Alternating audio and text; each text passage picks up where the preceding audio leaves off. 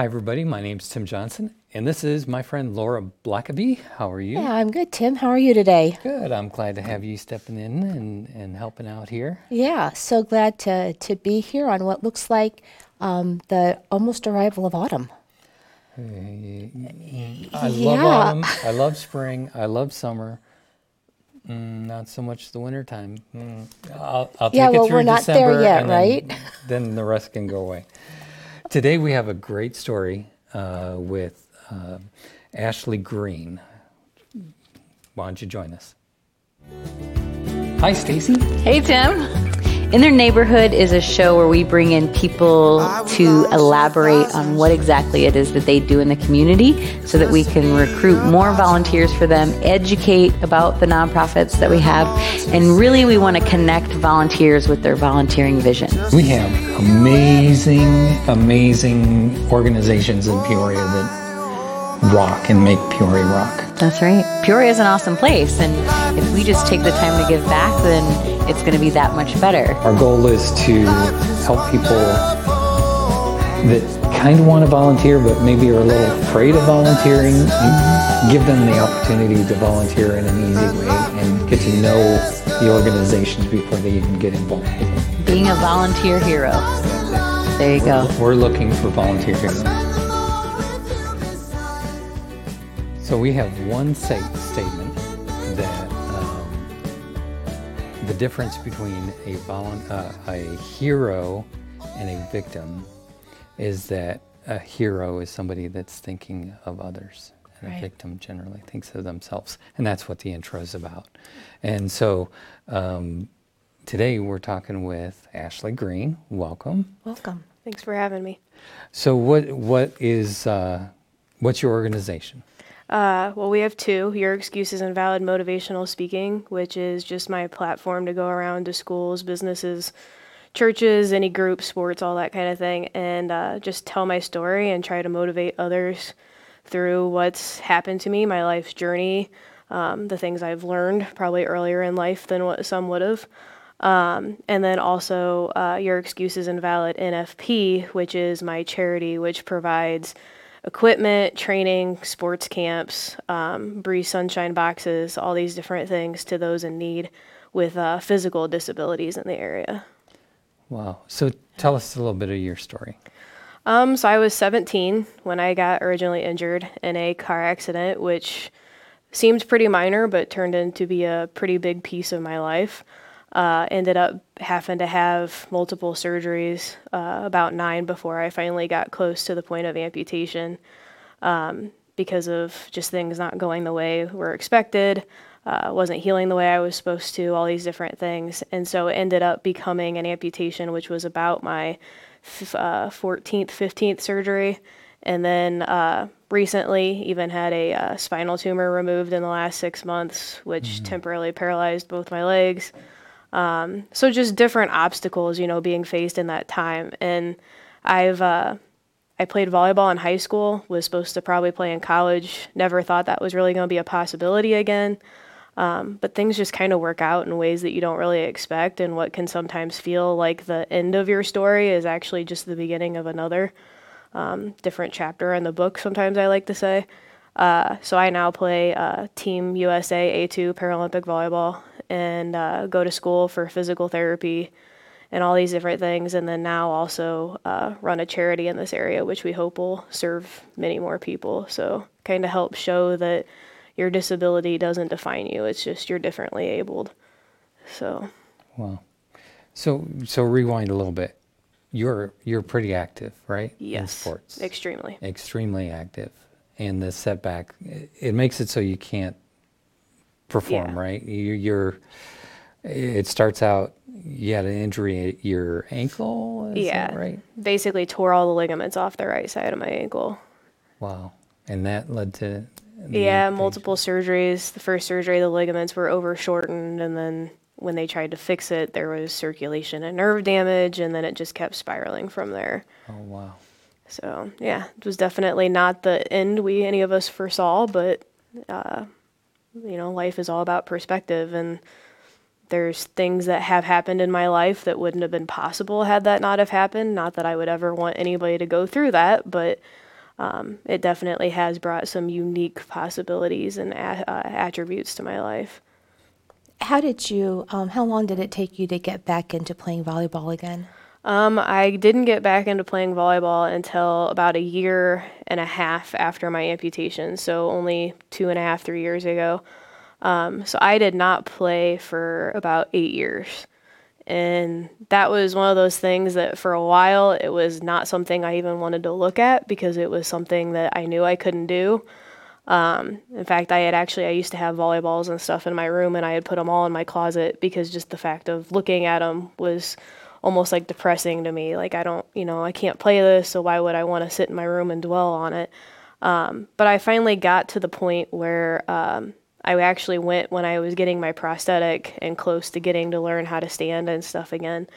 That kind of became a reality for me again. So I actually went to the Riverplex here in Peoria and uh, was going to watch their co ed volleyball teams and see about possibly getting involved when I got more on my feet. And just so happened that I met a trainer there who kind of took me by the hand and said, uh, I've never trained an amputee before, but I would be willing to do so.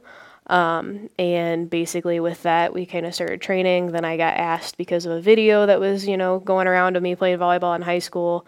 And the fact that I was an amputee, I got asked to come and try playing with a fellow Team USA player. And then things just kind of went from there. And I ended up getting on the A2 team. So, Okay, that's great. And now you coach others. yes. So I've coached um, all kinds of sports in the area, even with, um, you know, my limb loss and everything. Uh, even before I was in my prosthetic, I was coaching softball, and then I also coach volleyball in the area. But I also, um, one of my prides is recently, in the last two years now, I've gotten to be a part of an organization called Nubability as one of their head coaches for volleyball. Um, it's an organization that, like, for instance, this year they brought in over 170 athletes with limb loss from all across the country.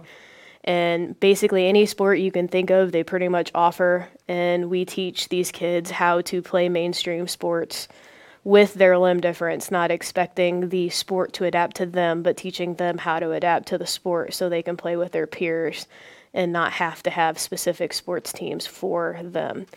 Um, and it's such an amazing experience. It's so cool to watch these kids, you know, bloom. They always tell us we uh, we inspire them, but it's quite the opposite. Like we all leave camp and we all say, you know, we're adults learning to get through this situation. They're all kids, and it's just so cool to watch. Yeah, very good. So, how did you get through being active, not being active, the emotions that you had to deal with? Um, I mean, the first two years, I'll be the first to admit, were very rough. Um, it was not an easy transition to make, you know, from being a gymnast, a surfer, softball player, track, volleyball. I mean, I did all of these different things to now being stuck on a couch or on a bed watching TV. That's not something I really enjoyed. Um, never was like a big TV person. So that was definitely a huge adjustment for me to make. Um, but my family, uh, my friends in the area, all that kind of thing. Uh, and then actually, two of my physical therapists were a huge part in my journey of getting me through that. Like, physical therapy can be so mundane sometimes. Like, it's, you know, it's, I always say it's like going to torture. It's not really, but it kind of is. Um, and they, they made it as, I guess, fun as possible And the fact of they almost became my friends as well, not just, you know, somebody putting me through these exercises that were sometimes hard to do.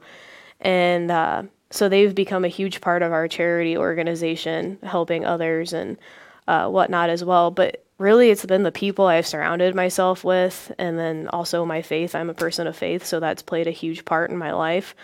Um, just all these different things have played key roles, and I just feel like I've been blessed with the people that I have surrounding me. That that's what's made me get through it.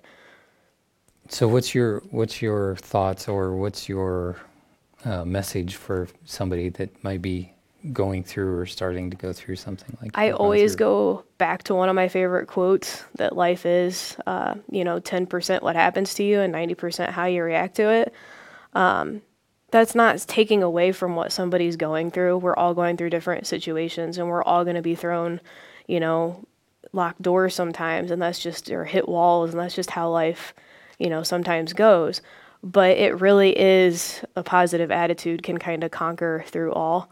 Um, of course, there's days where that's not always the easiest thing, but it really is a positive view on life, really helps you get through that situation and see the positive in that situation, not just focus on the things you've lost, but also the things that you may gain or could accomplish. So you talked about your family and friends coming alongside you, especially during those those first couple of years, and you do something really special for individuals who are um, e- experiencing difficulty in, in their lives with your sunshine boxes. Yeah. So tell us about that. So that was kind of a unique thing that popped up after we started our charity, which we actually just started in January. Um, and we were kind of going through things, and one of the things that's had a very big impact on uh, my recovery as well is there again, one of my physical therapists. Every surgery I've had around here, she's come to the hospital and seen me. She always brings me coffee or like a journal and things like that. And it's one of those things that you can be having the worst day, but when somebody shows, you know, like affection like that or shows you that you're not alone facing this, it really does make a difference and kind of lift your spirits. So we started what's uh, called our Breeze Sunshine Boxes, which are named after my physical therapist. And uh, we send these out to kids or adults going through tough situations, whether that be limb loss, physical disability, um, even cancers that are causing limb loss and you know physical disabilities of any sort. And uh, it's basically just boxes or backpacks that kind of thing that have magazines toys candy things like that that they can enjoy while being you know if they're stuck in a hospital bed enjoy while they're there or at home can't do much you know something to read something to do.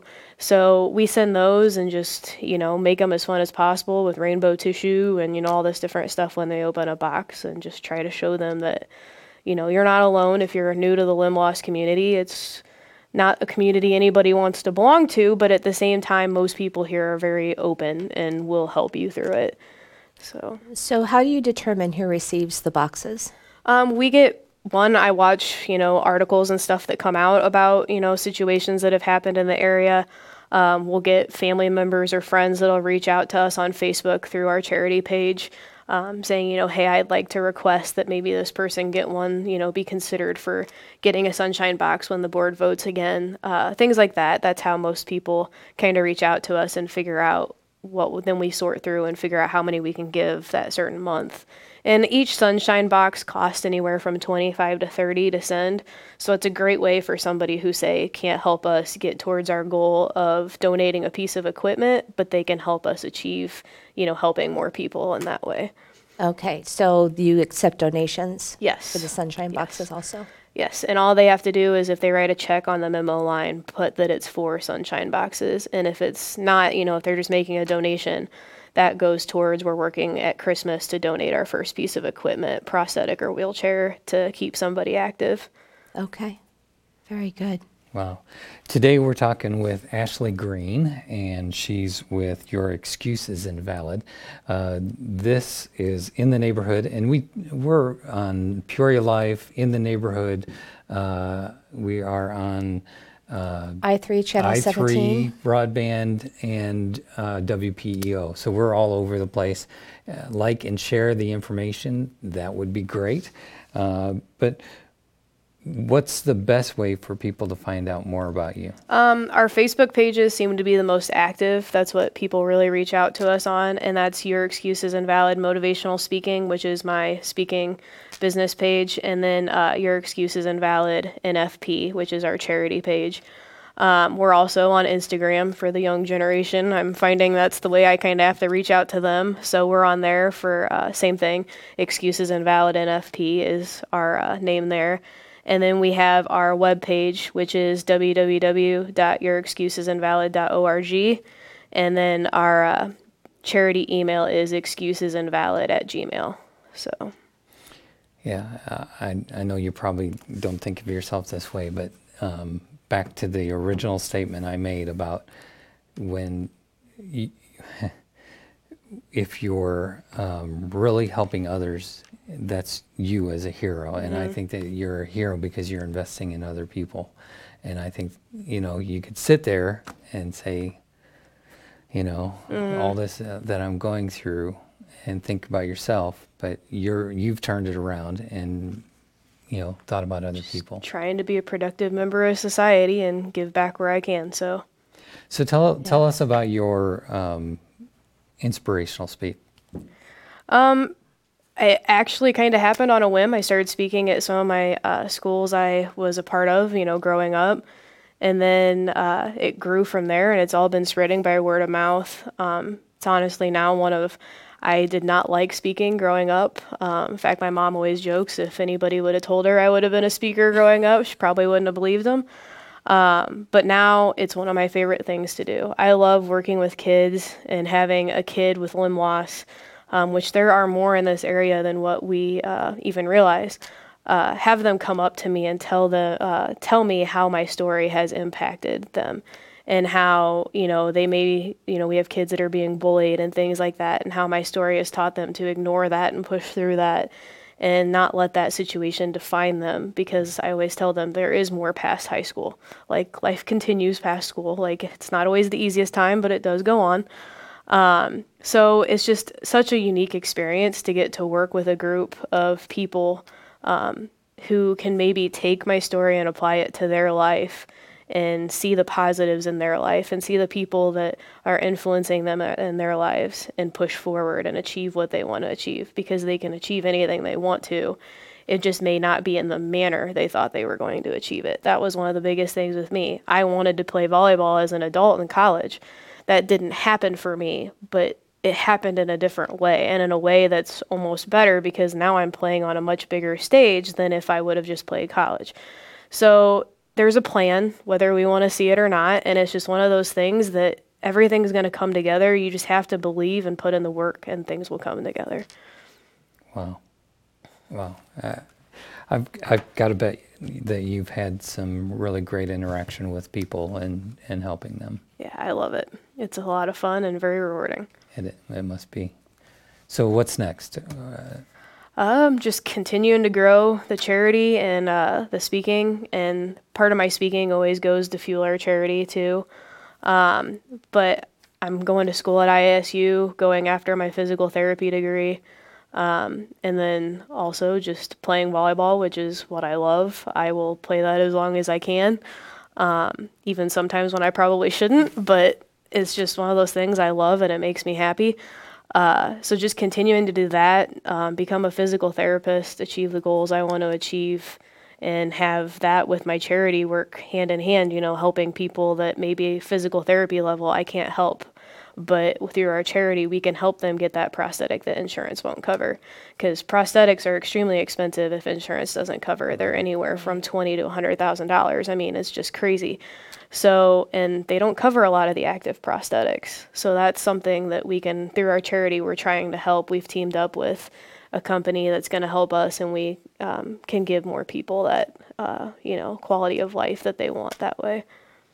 so we talked about finances. You can take donations. Mm-hmm. You're, you're you're glad for those. What other ways can people help you? Um, if they get on our Facebook page, we also have an Amazon list, which is for our sunshine boxes. Um, that has stuff that we've you know requested, whether it be toys, candy, things like that. Um, we also we have kids sometimes that want service hours, uh, adults that just want to help, you know, put together sunshine boxes. Our uh, next large fundraising event will be June 6th at uh, Obed and Isaacs. Again, that's where we did it this year. It was fantastic, great turnout they were awesome to deal with. Uh, so we've, you know, we've decided to team up with them again this year and do it there. So that will be another big thing that we hope people start putting on their calendar and come out and have fun. And it's going to be bigger this year, so we'll have more things that are going to be there. It's a bags tournament and silent auction and all that kind of thing. So awesome, awesome. Yeah. Very Any- good. Anything else that you want to share? I share? don't think so. I think we're good. Why don't you give us your website one more time? Uh, www.yourexcusesinvalid.org. Go follow them. Uh, I'm sure that you can get to the Facebook and Yes. some of those through your website Yes. too. Uh, go follow what they're doing. Another great organization that's just starting here in Peoria. How long have you been doing this now? Uh, motivational speaking, I've done now for two years. Our charity has been around just since January, and we've already sent two kids to camp and uh, raised over five thousand. So we're doing, we're trucking along, hoping to keep growing. Great, Yeah, great. great. check us out on Peoria Life. Uh, check us out on uh, Facebook, YouTube, uh, and uh, all of our channels that we go out on uh, i3 Broadband Channel 17 and WPEO. And share the information so we can get the word out about the good things that are happening here in Peoria. Have a great day, everybody. PeoriaLife.com.